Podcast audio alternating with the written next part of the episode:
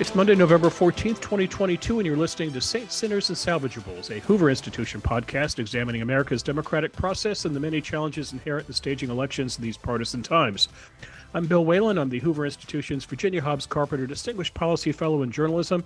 I'm taking over hosting duties today for my friend and colleague Ben Ginsberg so that we can get Ben's insights into how matters played out on election night and continue to play out nearly a week after the election in some parts of the country. If this is the first time you're listening to this podcast, then a few things you should know about Ben Ginsberg. Ben is the Hoover Institution's Volker Distinguished Visiting Fellow and a nationally known political law advocate. Ben's past clientele reads like a who's who of American elections. That includes four of the past six Republican presidential nominees.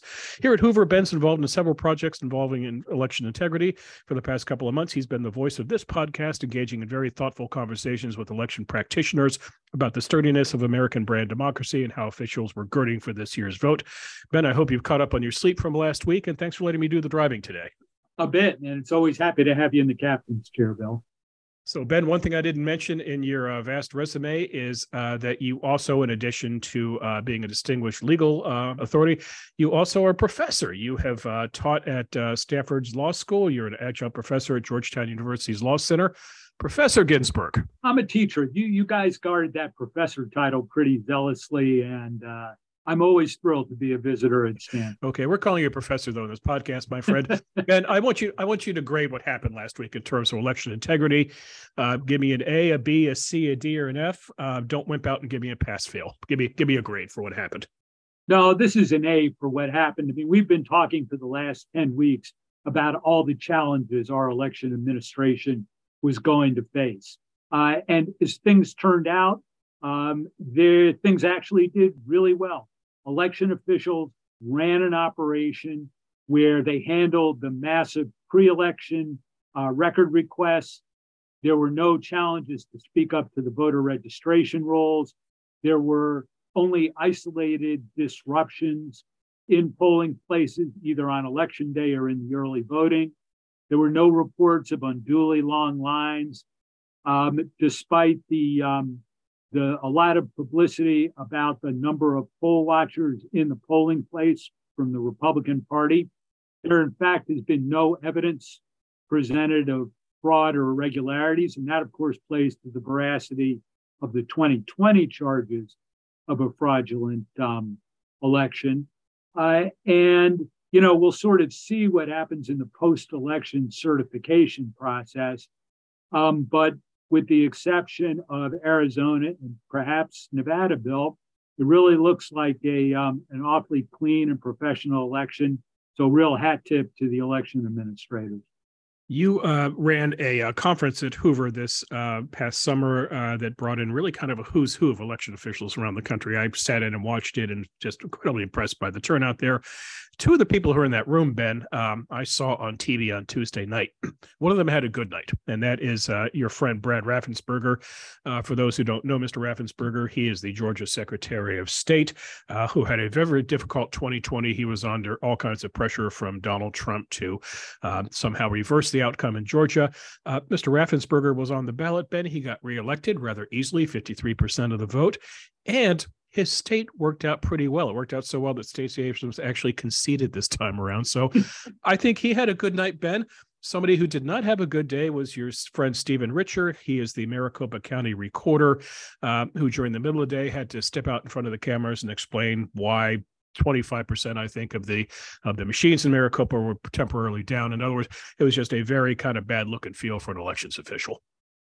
Yeah um, and bill gates who is the uh, supervisor on the board of supervisors of maricopa county was also at that conference.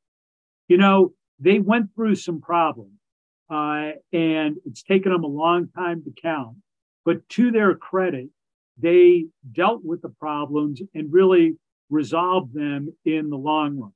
Um, the problem was one of printers and the ink not being sufficient to record the ballots. Right. So that is an administrative problem that, frankly, they dealt with. They scooped up um, the ballots. Everyone's vote was was ultimately counted uh, in the central counting place that actually did have sufficient ink. And so uh, I, I think no one has ever claimed that our elections would be perfect. This was an example of election administrators doing what they should do showing grace under pressure and uh, and resolving the the problem. We'll talk a little bit later about the sort of uh, inherent problems with the lateness of the count yes. in Maricopa County, but that's all subject to state law. And while they bear the burden, it's not it's not they don't write the state law. Yeah, I also want to get into some of the legality of Maricopa County, Ben, because there was a uh, request for uh, a judge to extend voting hours, and the judge refused. So I'd like to get your thoughts on that. But first, uh, somebody else who had a bad day, Ben, uh, were election deniers, and I want to uh, do a special group of election deniers here. These were people running for rather high-profile statewide races. Ben, uh, let's start with Pennsylvania. Doug Mastriano, the Republican gubernatorial nominee, Ben, last I checked, he got about 42% of the vote. He lost by about 735,000 votes. He got crushed. Uh, let's go to Wisconsin, Ben. Tim Michels, the Republican nominee there. Last I checked, about 47.8%, losing by about 90,000 votes. Uh, Nevada Secretary of State, Ben, Jim Marchant, 46.7%. Uh, trailing by about 22,000 votes out of about a million ballots cast. Uh, Arizona, the Secretary of State's race, Mark Finchem, about 47.2% the last I checked, Ben. He's trailing by 126,000 votes. Uh, and then the uh, one that uh, uh still is not over yet, and uh, two things about this, uh, listeners.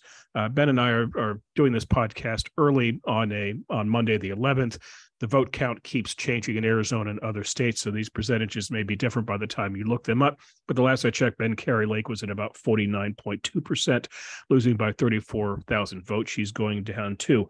What do these people all have in common, Ben? They won their primaries, but they lost the general election. What does this say about election denial as a as a campaign theme? What it says is that in the marketplace of ideas, election denial did not have a winning product. People did not buy election denial in the general election. It was successful in the primaries. And so you do have some secretaries of state uh, who are election deniers who will actually uh, be in uh, be in office.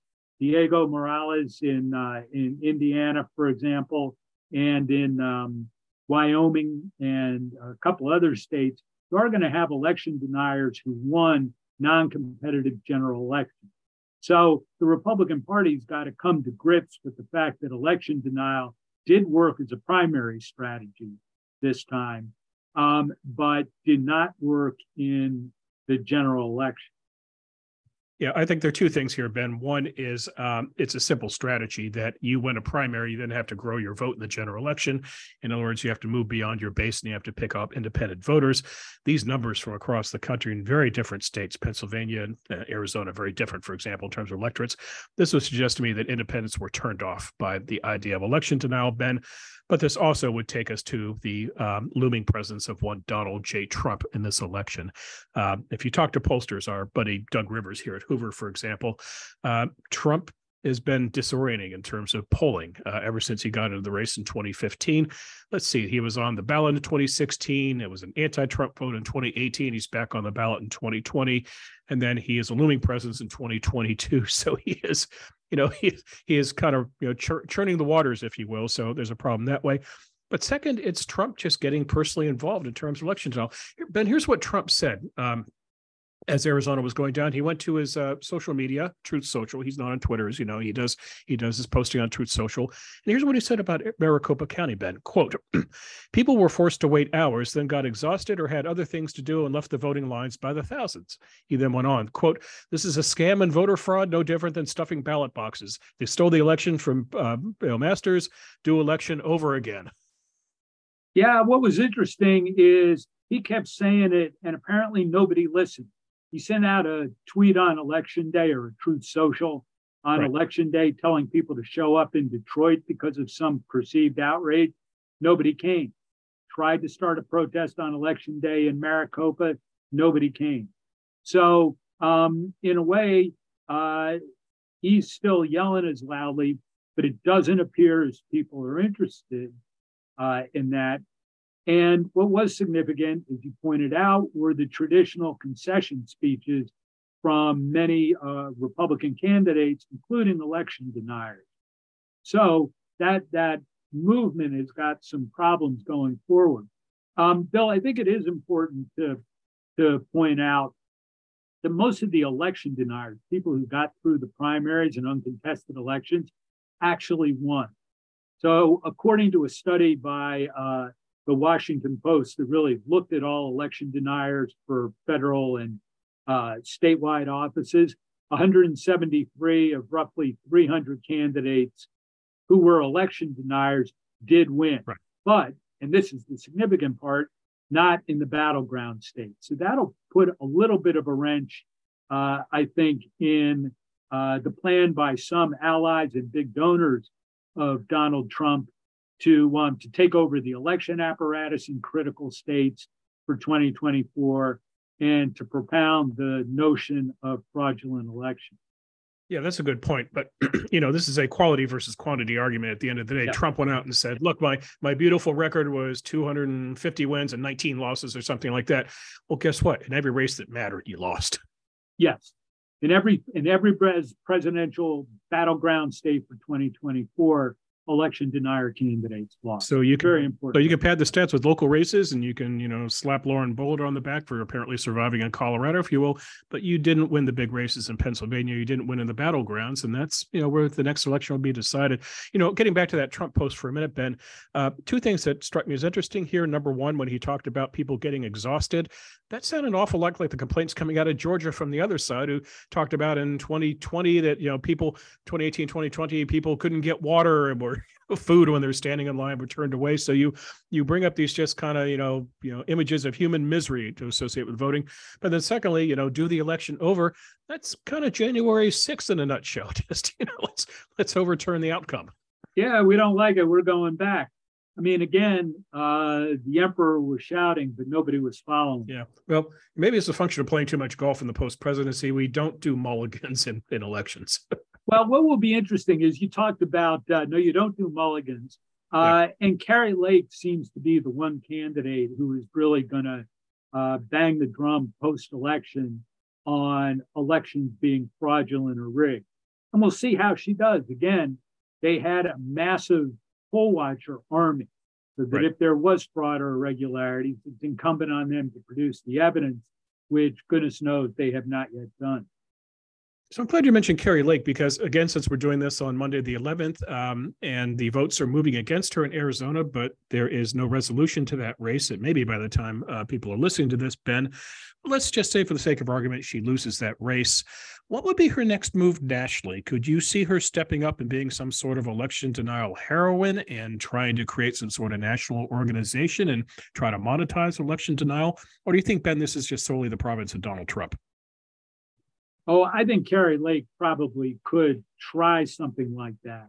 Mm-hmm. Again, it is an idea and a, a philosophy uh, of campaigning that lost.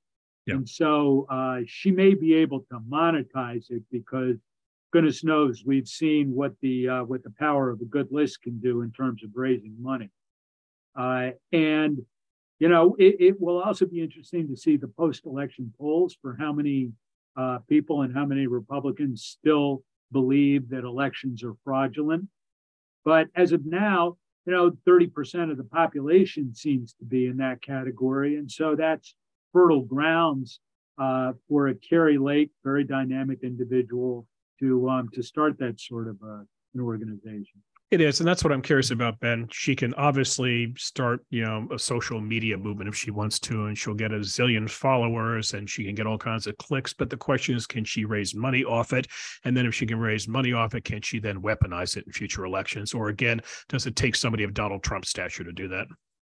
I think we, I think we've seen that you can raise money off of this. Yes. Uh, it is not so clear that you can actually create a movement that goes anywhere. And after all, look at the efforts to propound election denial as a winning campaign philosophy from many of Donald Trump's uh, biggest boosters, but that's all failed.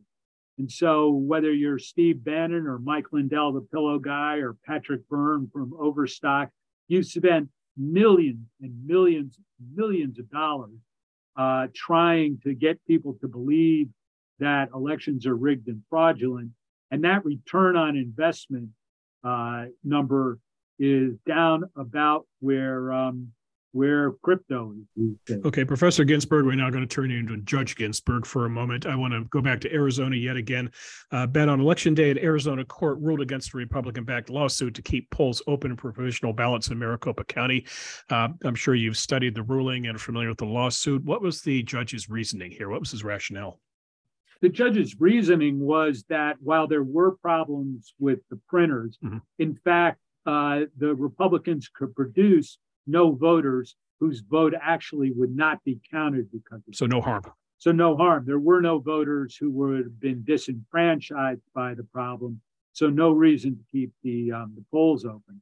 That was an interesting um, suit for Republicans can bring, because generally uh, we find that Democrats uh, are the ones who try and keep polls open more because they look at their turnout figures during the day and are disappointed in Yes. So when I saw the Republicans were filing that suit, uh, that was a big warning sign for Kari Lake's and Mark Finchem's chances to win uh, because it meant the Republicans were not satisfied with their turnout Mm-hmm. Uh, ben, somebody else who had a bad Tuesday night was Mitch McConnell, the uh, Republican minority leader, who now continues to be Republican minority leader for two more years in the Senate because the Senate is going to be either 51 49 Democratic or 50 50, uh, with Kamala Harris breaking the ties so Democrats maintain power. Here's why McConnell had a bad night because obviously Republicans in states where they probably should have won lost. But secondly, Ben, I'm looking forward to 2024 and uh, the next uh, round of Senate elections. These are the Class One senators, Ben. And on paper, things could not line up better for Mitch McConnell. There are 33 seats that are up for grabs in 2024. Ben, 23 of those are held by Democrats, only 10 are held by Republicans. Uh, if you're looking for Democratic pickups, you're looking at states like Florida, in Texas, we saw on election night that Florida is probably off limits for Democrats for the immediate future. Texas also very difficult to flip. Um, there are eight undecided incumbents right now, Ben. So some of them may be dropping out if they don't like the way 2024 lines up. Um, things are very fertile for Mitch McConnell. But, and there's a huge but here, Ben. The but here is who Republicans end up producing in their primaries. Um, Montana, for example, Jon Tester is up in 2024, the Democratic senator. There'll be a Republican primary. This is a state that was plus 16 Trump in 2020, Ben. West Virginia, if Joe Manchin runs for another six years, that was a plus 39 state for Trump. Ben, I would argue these are very fertile states for election deniers to run in.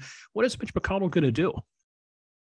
I think he's going to adapt a very different policy, and he's going to insist that the National Republican Senatorial Committee adapt the same policy of playing in primary. Bill, this is like a repeat of 2010, where Republicans were definitely hurt by the candidates who got nominated in their primary. And in 2014, uh, both the Republican Senatorial Committee and the outside super PACs weighed in on primary races. And I think you can definitely expect that for 2024, you will see active Republican engagement in the uh, in the Republican primary. Yeah, I was reading a story, Ben, yesterday uh, of the money that uh, and his uh, leadership pack uh, threw into races around the country in the general election. It's just staggering. Ben, he invested over $30 million in the state of Ohio, a plus eight Trump state, to get J.D. Vance over the finish line. Other states, he was throwing $20 million here, $30 million there, trying to prop up these candidates he managed to, to lose. I think, Ben, he has to revisit his 2014 strategy where he went around to states and got very active in the primaries and picked winners and losers. He he didn't do this time in 2022. I only the leader can explain why he decided not to, or maybe he just didn't want to go mono on mono with Trump. Uh, maybe he just saw the climate and thought, you know, better to save my money for the general election. But I think you're right. He has to get busy in the business of outcomes. Yeah, and if you want to delve into some of the reasons um, why he didn't get in more, mm-hmm. you have to look to the National Republican Senatorial Committee, that was chaired by Rick Scott, right? Who had very different attitude about weighing into primaries and standing up to, to Donald Trump. So I think in the post-election circular firing squad that is taking place uh, in the Republican Party, that that conversation is definitely going to be part of. Also, Scott and McConnell notoriously are not on the same page. Uh, McConnell had fits when Scott came out with his Republican agenda. Um, uh, Scott has hinted openly that he would uh, more than welcome McConnell being kicked out as leadership. Seems to be Ben if Republicans want to do this in a neat and orderly fashion, they've got to get their leader and their chair of the NRSC on the same page. Yes, that's really important. And so um, the person who takes over the senatorial committee for this next cycle, uh, I think you can you can bet that McConnell's number one priority is going to be getting reelected leader. But I suspect he'll weigh into that uh, behind the closed doors of the Senate chamber race for um, who's head of the NRSC. And that is is that just a simple caucus vote? It is a simple caucus vote. So the leader could kind of say, "This is my guy, and let's let's march or die with him." Yeah, of course we're we're reading lots of stories, and it's a little bit unclear how true they all are about a number of senators at least wanting to postpone the leadership elections uh, from this week and uh, put it off a little bit more. I think Senator McConnell, uh, at least until this point, has been pretty adamant about holding the leadership elections on time, which of course stops any insurgency against them from taking root. Okay, Ben, um, let's talk a bit about the concept of a swift and resolute vote. And I'm going to give you a choice here. You can talk about what happened in the state of Nevada, or you can talk about what happened in your adopted state of California. I'm not only have I made you a professor, I'm not going to insult you by making you a Californian, but uh, these are two states, I think, Ben, that are kind of poster children for what frustrates people with the voting process in two regards. First of all, Ben, we're a speed society. We you know we're talking on zoom right now uh, we do you know messages things get resolved fast people don't like to wait for outcomes and yet the way the election system is designed in America right now, not everything is built on speed. Some states take their time, and I'll explain a bit about California if you'd like. But here you have Nevada and California, which are still choosing, uh, still counting votes. Nevada has settled its two big high-profile races: the governor's race and the Senate race, which has decided the Senate. But meanwhile, here in California, Ben, we're going to keep counting ballots. Let's see, today is November the 11th. We're going to keep, we're going to keep counting ballots into December. And this is a problem in this election because guess what? How California votes may decide how the House is swung. And so we could be in something of suspended animation in Washington for the next several weeks as California takes its sweet time counting votes. So let's talk a bit about the delay here. Yeah, it, it's like one of the emerging problems in election administration. So uh, th- this really goes to a couple of different concepts in the law and provisions that go into. Mm-hmm. Uh, there are the process itself hinges on being able to process absentee ballots well before election day, to be able to count the ballots on election day. Right. And then, as well, about the deadlines for receipt of absentee ballots and whether that should be on election day or at some point later if the ballots are postmarked on election day. And different states, of course, have different programs. Uh, there are some states, uh, Pennsylvania, Michigan, Wisconsin, who delay the processing of their absentee ballots. In other words, they don't want it done until election day. And I should have said Michigan instead of Wisconsin, but mm-hmm. they don't they don't want their ballots um, processed uh, until election day so that no vote gets out prematurely. That can really slow down the process. Um, and then there are other states that believe it's important to have a deadline after election day for the receipt of it absentee ballot. Right. California, you've got sort of some other special problems on top of it. But that is uh, sort of an effort to count every vote. Uh, the problem is there are always deadlines, and some people are going to make deadlines and not uh, make deadlines. As a matter of policy, I think a state can uh, require that all ballots come in on election day so that they can be tabulated on election day to get the results out. If you are afraid that's denying people opportunities to vote, you can extend early voting.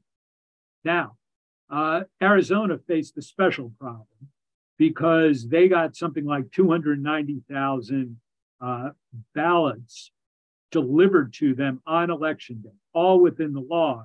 But that made it really hard to process their ballots quickly. In Arizona, in part to, in response to the, the fraud uh, situation uh, does require a really rigorous check of signature on right. absentee ballots to be sure that's the person. Now, there are other states that use systems where you take the last four digits of a social security uh, number or driver's license and use that instead which um, takes away the arduous task of comparing signatures. Because I don't know if your handwriting is like mine, Bill, but I'm not sure I sign anything exactly the same way twice. Exactly. Also, it's human nature, Ben. Ben Ginsberg has to sit down and read 5,000 signatures. You're going to get slap happy very fast. Yeah, ab- absolutely. So there are better systems used by other states. In other words, there is some best practices work to be done in how to authenticate absentee ballots. Well, the state that people tend to gravitate to, Ben, is Florida, which is a state that maybe at yep. one time caused you to wake up in the middle of the night in cold sweat because you lived through the 2000 recount there. But the narrative, and telling me this is true or not, is 22 years after the Florida recount. Um, Florida has its act together. Yep, Florida really does. They are a model. Uh, they have lots of absentee votes there. It's uh, it's an older population. Uh, people take advantage of it. They process their ballots early. They count them along with the other ballots on election night. They get their results done in obviously one of the, the country's biggest states without any hint of problems or fraud or abuse. So um, that's particularly helpful. We should we should mention one other Donald Trump theme that had an impact on this, which is he number one did not like absentee and mail ballots and told people to vote on election day. Right. But more than that, he told people in states like Arizona uh, and Nevada to not give their uh, ballots to election officials until election day. Right. Uh, part of a, a, strategy that also didn't work, but um, that that contributed to the delay in getting Arizona ballots. So while we're talking about states at work, Ben, could you explain a little bit about what Georgia did uh, from 2020 to 2022? I believe Brian Kemp, the governor reelected there. Uh, election integrity was actually part of his reelection message. Yes, and of course, Georgia was the scene of much um, of much uh, turmoil over the passage of an election law that put in what Governor Kemp and Brad Raffensperger uh, thought were needed protections. Uh, of course, Georgia was the scene of where Joe Biden said this new law is like uh, Jim Crow 2.0. Right. Just for the record, um, 2022 turnout in Georgia was 52.7%, a little bit off from 2020 and a little bit, but just a little bit off from 2018. By the way, Bill, the voter turnout in very blue New York, 45.9%, Delaware, 46.4%, Massachusetts 49.3%. There are blue states that had worse voter turnout than Georgia.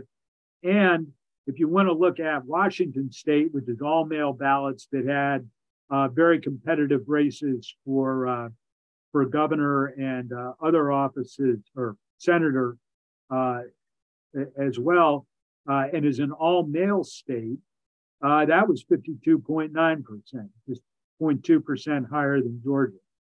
So that for all the protections that got put in Georgia law, it did not seem to have a significant impact on voter turnout. Speaking of turnout, Ben, what's your hunch is what's going to happen in Georgia in uh, early December when uh, Warner and Walker have their Senate runoff? There are two schools of thought here. One is there's so much money in the political system that money will find an open race and will flood in. The second school of thought, Ben, is once they called the Senate race in Nevada and the Senate went Democratic, it kind of, you know, sort of poked a hole in the balloon and took the air out of that race. Yeah, not nearly quite so hyped as um, as it would have been if control of the Senate was involved in that. So there's going to be a little bit of a of a natural letdown. Um, Herschel Walker has kind of a problem because Brian Kemp is not on the ticket, and Brian Kemp really was a uh, got reelected overwhelmingly and had quite the turnout operation.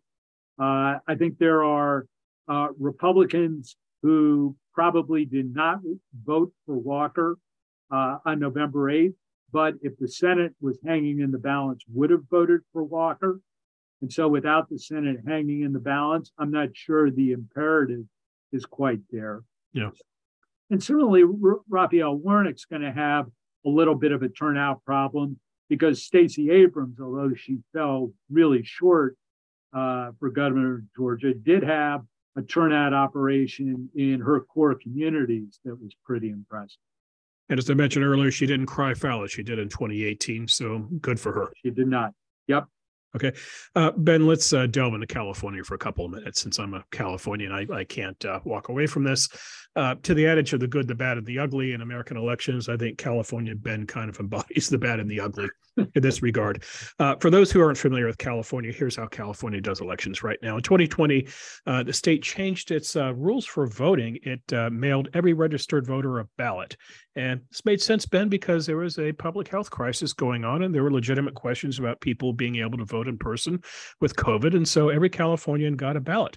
In 2021, the legislature and the governor made that permanent. So every Californian who's registered to vote, Ben, gets a ballot in the mail about 30 days before the election. Now, in terms of an official canvass in California, Ben, that's not until a month after the election. So it's a 30 day window to count votes voters in California, Ben, those who tally the votes, they don't work around the clock.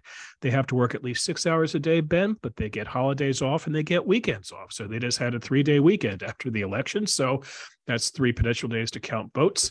Uh, let me go further on here. California mailed in ballots require signature verification. So there we are, at the time consuming process of Ben and Bill and others having to look at every mailed in ballot and making sure the signature matches. California allows same day voter registration, Ben, which likewise requires verifying. Hand counts are required of ballots cast in 1% of precincts. Then, in the Secretary of State's language, and you're going to like this, Ben, there's, quote, the reconciliation of the number of ballots counted, spoiled, canceled, or invalidated due to identifying marks or overvotes with the number of votes counted, including vote by mail and provisional ballots. In other words, we're checking and we're checking and we're checking. So, I think the two things going on here in California, Ben, one, is a behavioral problem in that people given ballots 30 days before the election, it's not like they vote 30 days before, even though ironically in California, most statewide races are a done deal. Uh, you know if you're going to vote Democratic or Republican. There are just really no dramatic statewide races. Our colleague Lanhee Chen here at the Hoover Institution is a good example. He ran the most competitive race for a Republican. He ran for state controller. He got about 45.5% of the vote, uh, four points ahead of the rest of the Republican slate. So they all were losers. But here's the problem, Ben. If you're in Los Angeles County right now, counting votes, uh, good luck. There's a very contentious mayor's race going on. The last I checked, Ben, 985,000 ballots were counted. A million ballots, a million ballots were still sitting out there, remaining to be counted. And it's a crapshoot. Uh, Nate Cohn at the New York Times looks at these. He kind of studies trends and tries to project races based on how the vote is trending.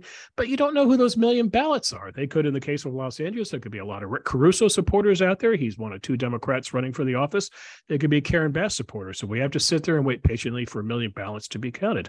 Um, but the second problem here, Ben, is that um, people just hold on to it to the last minute and they dump them in either on the day of the vote or, as you mentioned earlier, even worse, they mail them on the day of the election. so they can arrive up to they can arrive up to seven days after the election and still be voted. This is not how the system should work. But here's what I'm kind of puzzling with, Ben, that you can help me with. How exactly do we fix this in California? You don't, you can say, okay, fine, you have a mail in ballot so Ben and Bill can vote early, but Ben and Bill shouldn't necessarily be voting so early in case something happens down the stretch. There's a very decisive or very you know curious debate, such as what happened in Pennsylvania with Fetterman and Oz. Maybe you want to base your vote on that. What if the sky falls in on the Ginsberg campaign in the last week? We find out that Ben Ginsberg is the most horrible man who ever lived, but you've already cast your ballot. Again, you don't get a mulligan, so you don't get it back. So that's one issue. How early should we be allowed to vote? But then, secondly, Ben, what do you do with that mail-in ballot? Uh, should you be allowed to mail it in on the day of the election, or should there be a window before the day of the election for mailing it in? Um, dropping it off and how many days before. So California has to change its practices, I think, Ben, in some way, because the problem here, and this uh, gets back to Trump, is trust in the system. You're sitting here in California and you're watching the numbers dance on votes. And the numbers in California, Democrats outnumber Republicans two to one, Ben. The numbers invariably dance in the Democrats' favor. So if you're prone to conspiracy theories, if you believe elections are stolen, you watch these numbers move and it just reinforces the message from deniers that, you know, votes are only selectively counted, the fix is in, the election is stolen. It does not really reinforce the public's trust in elections. No, it's a end real of, end of rant. well, it's a good rant and it's it's a real problem. Yeah.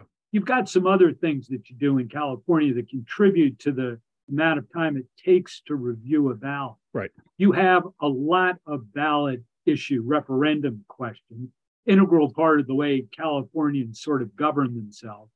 They slow down the process of A, voting and B, tabulating the vote. Um, you have an awful lot of precincts, especially in Los Angeles County.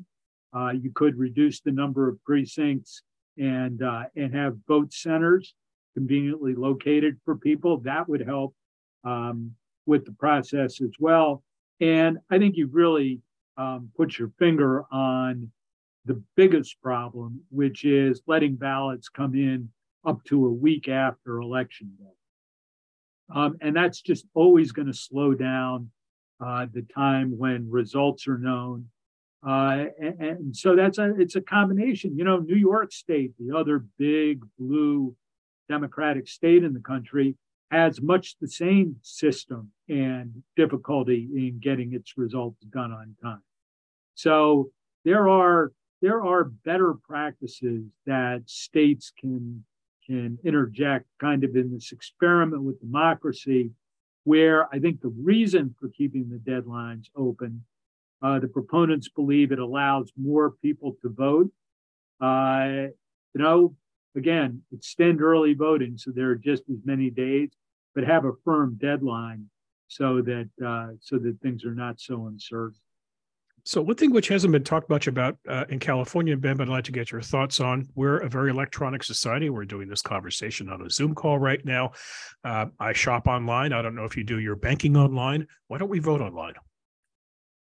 There is uh, a a firm and vociferous group of cybersecurity experts mm-hmm. who say that is absolutely the most irresponsible thing that could possibly be done uh, with the current technology. and so you you uh, will never get sign off mm-hmm. from those who say the election will be hacked until the technology is improved.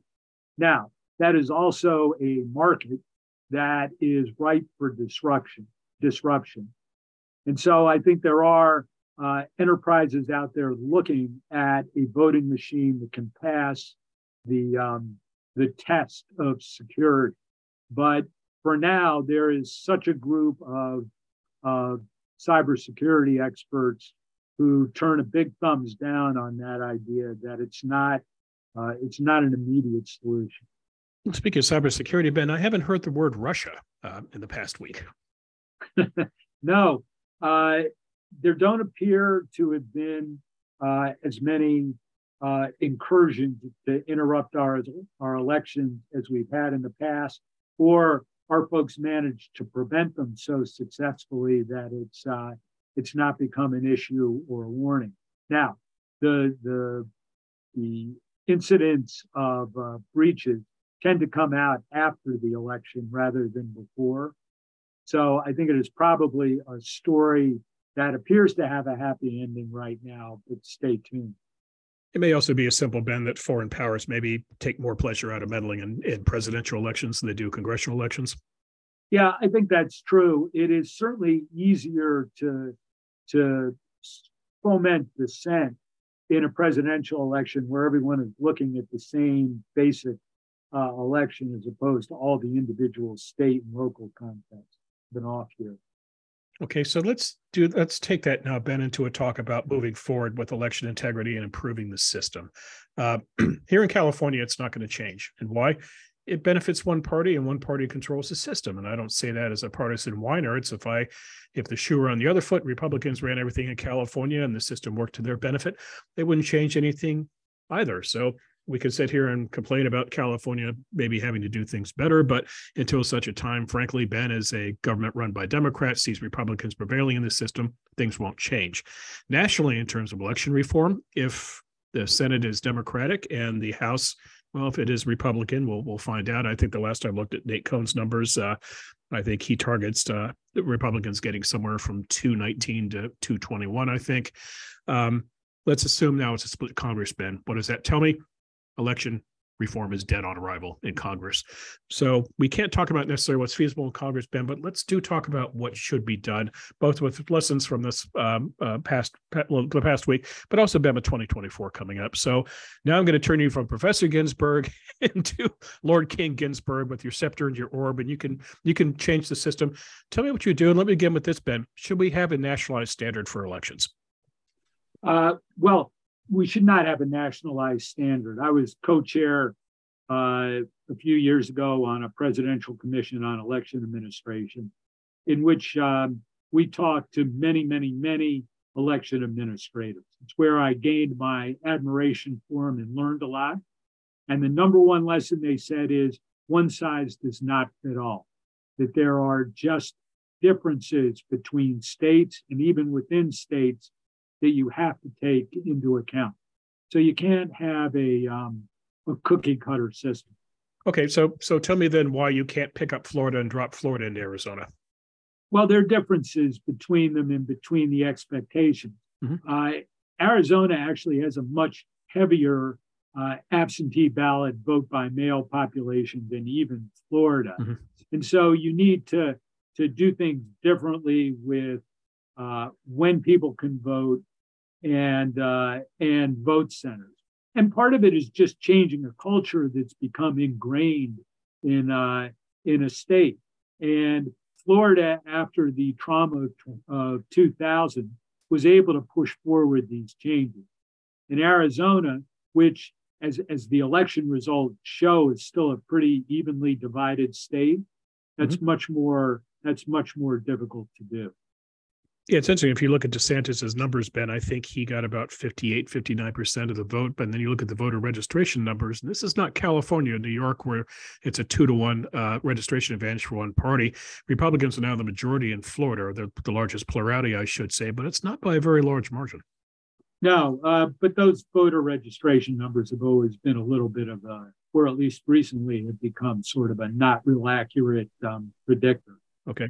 Um, but look, you you asked me to to wave my magic wand over. Yeah, so so give give me some suggestions for how to improve the system because there are two things we have to do here. One is what in terms of how we can better do elections, but then the second one, which we'll get to, is disinformation. So first, how do we improve the system? To improve the system, I think you do have all ballots in by election day. I mean, again, extend early voting if you need to, but get results out sooner so there's not the the post-election churn I think you do need to to make it to give people different options for voting. In other words, I think the um, the notion that vote by mail is inherently corrupt somehow or unreliable uh, is wrong until proven otherwise, and there's certainly no evidence of it. And so, uh, allowing people opportunities to vote with the proper safeguards over them is really important. Bill, I get really worried about the 30% figure who deny the reliability of elections. I don't know how you do a, a democracy with that.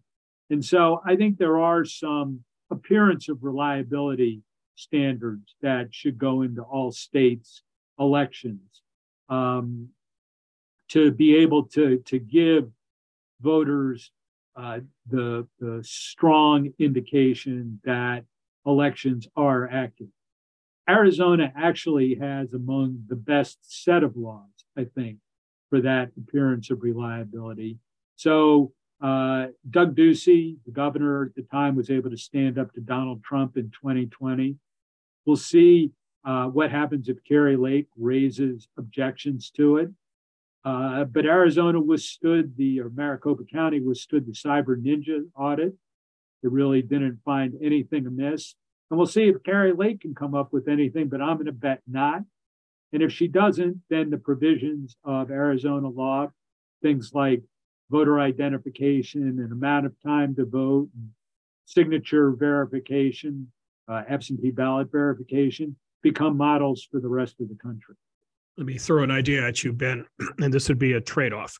The trade off is that number one, you go back and reform the system and you make it a little more difficult to vote by mail uh, in this regard. You and I are of a generation where if you voted absentee, was really a lifestyle choice. Ben or Bill were going to be out of the country at the time of the election, so we voted absentee. People would show up and they vote on election day, which you and I can argue is probably good for democracy in terms of being an active participant and being with your fellow citizens. So, what about a what about a trade off, Ben, where you first of all make it a little more difficult for people to vote by mail, but then secondly, you make election day a holiday? Um, well, I think election day as a holiday is a pretty good idea. Yeah. Uh, I don't have objections to vote by mail as long as there are sufficient safeguards on who the voters are. Yeah. So again, I you know I think a lot of voting in this country should be uh, things that are convenient for voters, mm-hmm. and vote by mail is one of those things. And you know the good side of vote by mail, Bill, is that it has been shown to reduce waiting times in polling places, no yes. long line, and so that that I think is a plus. So I'm not so, um, I think you need to have good safeguards in vote by mail. I think Arizona, if it goes through, another recount will be shown to, to have those. Um, and Florida certainly does. And those should be models for the country on the way they do vote by mail. Okay, what about maybe changing the window then for when you can mail in your mail-in ballot? Uh, you know, taking away the idea that you just can't drop it in the mail on the day of the election. Maybe you, you have to drop it into the mail within 24 hours of election day or something like that. Yeah, or have enough places where you can actually drop it off. You have yes. enough vote centers uh, in jurisdictions, then it's easy for people to drop them off on election day. Of course, now we're here going to get another can of worms, Ben, because the election denier is going to say, well, wait a second. If Ben Ginsberg is setting up a system where there are thousands of drop off locales in California, they're all going to get stolen and dumped somewhere off the highway. So, which actually, which actually happened, which actually happened to Santa Clara County here. It was like 13 ballots, I think, but yet somebody found 13 ballots randomly dumped somewhere. So, this is going to get to the second problem here, though, Ben, which is uh, disinformation and how you're going to quell disinformation in this age. Uh, truly a problem. I think that's more a societal solution to it. Mm-hmm. Uh, I think you you need to have truth tellers out there. It has proven one of the most difficult and persistent problems that we face. Although, Bill, it's kind of a ray of sunshine that the election deniers did so poorly on election night. Right. Because a lot of the disinformation um, would have led to their victory if it had been believed by the majority of voters, and it wasn't. Mm-hmm. Okay. Uh, there's one other avenue here, Ben, and that is uh, the people who run elections in this country need to have conversations with the likes of Mark Zuckerberg and Mr. Musk, uh, assuming he's going to hold on to Twitter uh, in the future, and say, look it. You got to start. You got to stop posting so much crap on your site. It just confuses and angers people. You know, go on the internet right now, Ben, and Google Maricopa and fraud. you'll you'll be shocked by the stuff that shows up there. yes, yes, you yes, we all are when we when we look at it. I think you're right. I mean, that's a much broader problem. Yeah. It's just not political stuff. Right. Um, although that we certainly think about it this time of year. But then, Ben, you're into another legal problem, which is okay, I'm going to go onto Twitter and stop people from posting rumors about stuff going on in Maricopa County. Now we're mucking around in the realm of free speech. Yeah, we are. And there are, I mean, that's why this is not going to have any quick solution, but uh, they are conversations that need to uh, need to really get started. Okay, uh, so we started this podcast with you giving um, 2022 an A. Uh, how optimistic are you that 2024, which will be higher stakes because of the presidency, Ben, it too will come in with an A? I think there were a lot of lessons to be learned uh, from 2022, what election administrators did correctly uh, that should be helpful. Mm-hmm. Uh, I, I, I am optimistic about 2024. 2022 showed the quality of the people we have running our elections.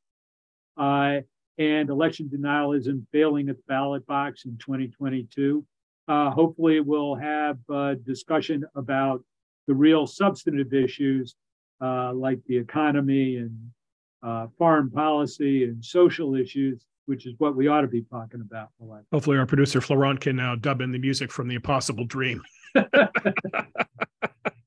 okay, Ben. Finally, what uh, what are you doing at Hoover after the election now? What what do you got in the way of uh, democracy projects? Well, we have a number of conferences involving uh, election officials to try and get the best practices that uh, should be brought out on a more national basis.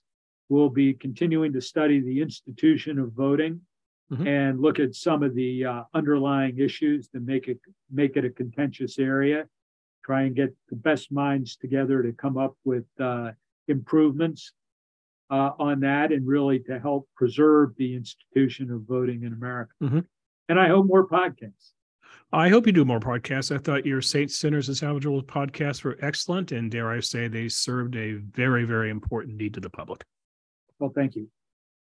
You've been listening to Saints, Sinners, and Salvageables, a Hoover Institution podcast exploring America's election system and the many challenges facing our democratic process in these current hyperpartisan environment. If you've been enjoying this podcast, please don't forget to rate, review, and subscribe to our show.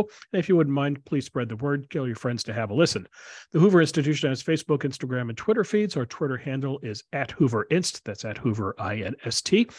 If you want to learn more about Ben Ginsberg, you'll find his bio at the Hoover Institution's website, which is hoover.org. While you're there, sign up for the Hoover Daily Report, which delivers the best work of Ben Ginsberg and his colleagues to your inbox weekdays. One final note Ben and I will be back one more time before Thanksgiving. We're doing a video cast, a primer on how to talk politics during the holiday season, so you don't want to miss that. For the Hoover Institution, this is Bill Whalen. We hope you enjoyed this conversation, and we hope you have a safe and rewarding Thanksgiving. Till we meet again, take care. This podcast is a production of the Hoover Institution, where we advance ideas that define a free society and improve the human condition. For more information about our work, or to listen to more of our podcast or watch our videos, please visit hoover.org.